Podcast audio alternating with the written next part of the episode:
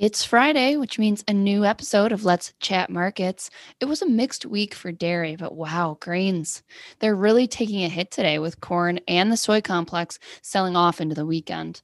The World Ag Supply and Demand Estimates report from the USDA leaned bullish for corn because the USDA lowered the 21 22 season corn ending stocks by 150 million bushels. This was because of a 75 million bushel boost in ethanol demand and a 75 million bushel uptick in export expectations. The combination of those two tightened stocks to the lowest levels yet again since the mid 1990s. Soybean stocks are also historically tight, but the report showed higher ending stocks than the market was anticipating. But what's really causing this sell off? The Biden administration is considering ways to provide relief to U.S. oil refineries from the biofuel blending mandates, and that's bearish for corn and bean oil. Additionally, weather forecasts have improved for crop yields. We'll be watching both of those developments closely, that's for sure. Shifting back to dairy, the US released export volumes this week, which were incredibly healthy, by the way, and we got a glimpse into what to expect for next week's global dairy trade auction. Lucas, what do you think of those red hot dairy exports? Kind of incredible numbers to see, Alyssa. April shipments just slightly below the record levels observed in March. So while we have seen some pretty incredible challenges with shipping and logistics around the globe. The US industry has still been able to move dairy products overseas, which is good for our pricing and will prop up disappearance numbers when we see those official complete estimates come out on Monday. We've seen green pretty much across the board in the products we track, except in that lower protein WPC category. Everything else seeing quite healthy numbers. Cheese up more than 50% versus prior year, strength into a variety of countries. Non fat, too, seeing uh, decent gains, continuing that trend of strong powder exports seen over the past several months. It was interesting, though, diving into those non fat destination countries, Southeast Asian demand a little bit lower, but Mexico, and then, in fact, countries in the Middle East and North Africa taking more US powder.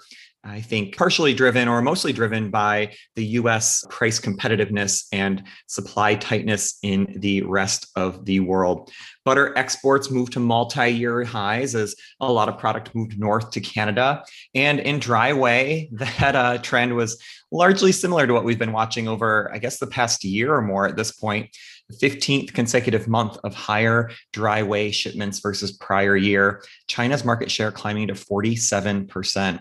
Overall, really good numbers to see. Again, impressive in light of the shipping challenges.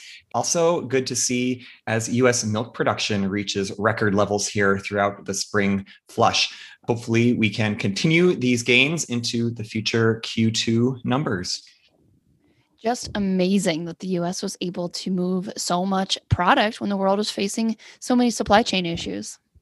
Yeah, Alyssa, I think shifting to uh, global markets, it's been kind of interesting to watch what's going on in New Zealand. Of course, this is we're 11 days into the new milk production season and already seeing some challenges with those South Island floods, states of emergency declared in parts of the country because of rain. It always fascinates me how quickly weather can shift things around in New Zealand.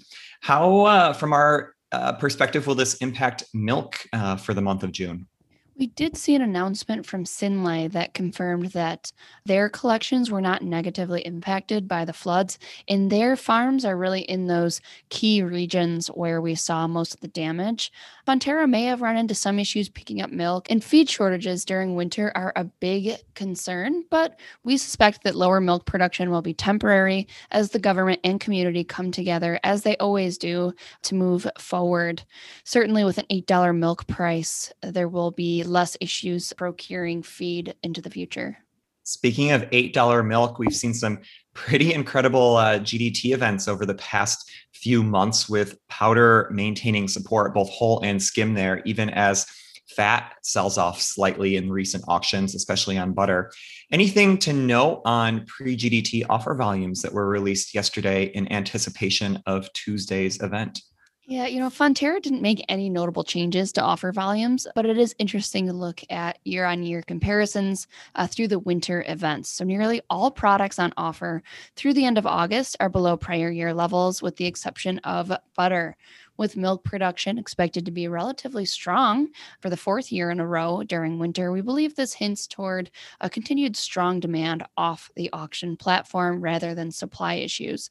NZX futures are pricing in a 0.5% rise on C2 regular whole milk powder, a 0.8% increase on C2 medium heat skim milk powder, and fat prices we believe will continue to have a hard time moving higher as the availability in the country is ample. Hope everyone has a lovely weekend. Cheers. Be sure to subscribe so that you never miss an episode. And if you're interested in receiving more information as well as our analysis, please visit highgrounddairy.com to request a free 30 day trial today. Futures and options trading involves substantial risk and is not suitable for all investors. Thank you.